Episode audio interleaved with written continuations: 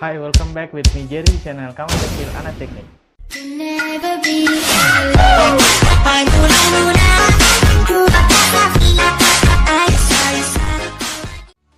Di video kali ini saya akan membahas tentang PPS. Eh, apakah PPS itu pisang pepaya semangka? Bukan, bukan. Yang dimaksud dengan PPS ini adalah post power syndrome. Jadi yang dimaksud dengan post power syndrome ini adalah ketika kita pernah merasa hebat atau memiliki kekuasaan, namun apa yang telah kita raih itu kemudian sirna atau menghilang. Dan sindrom ini juga sering disebut dengan sindrom pensiun. Sindrom ini bukanlah merupakan eh, salah satu gangguan jiwa, sehingga tidak hanya berlaku bagi orang tua saja. Tapi sebelum lanjut ke videonya, teman-teman jangan lupa klik tombol subscribe yang ada di bawah ini. Jadi menurut beberapa ahli seperti Jin Wiguna dan juga Veronica Adesla, mereka mengungkapkan bahwa fenomena ini terjadi diakibatkan karena seseorang tidak rela melepaskan apa yang telah ia raih sebelumnya, seperti jabatan, kekuasaan, serta eh, beberapa prestasi. Orang-orang tersebut merasa tidak dihargai, mudah tersinggung, dan dicurigai ketika kita membahas tentang apa yang telah mereka raih atau mereka peroleh. Biasanya penderita tidak menyadari mereka terkena sindrom tersebut.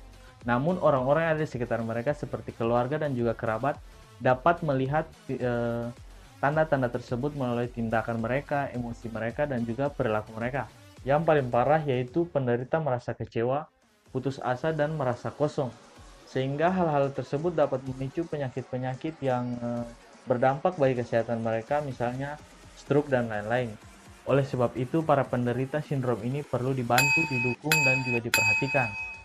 Berikut ada beberapa upaya yang dapat dilakukan untuk mengatasi eh, post power syndrome tersebut. Yang pertama yaitu teman-teman sebaiknya mengkonsultasikan ke pihak psikologis atau eh, para dokter.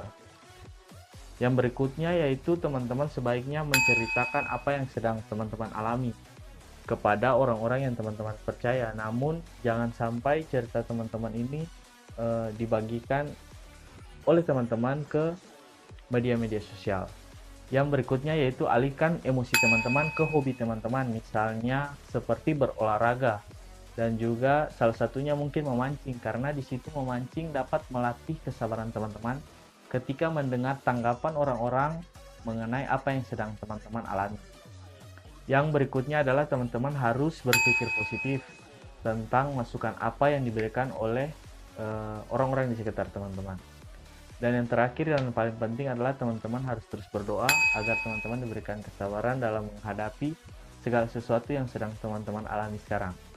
Oke, sekian dulu video saya hari ini. Jangan lupa terus support channel ini dengan like, comment, share, serta subscribe. Selamat tuh.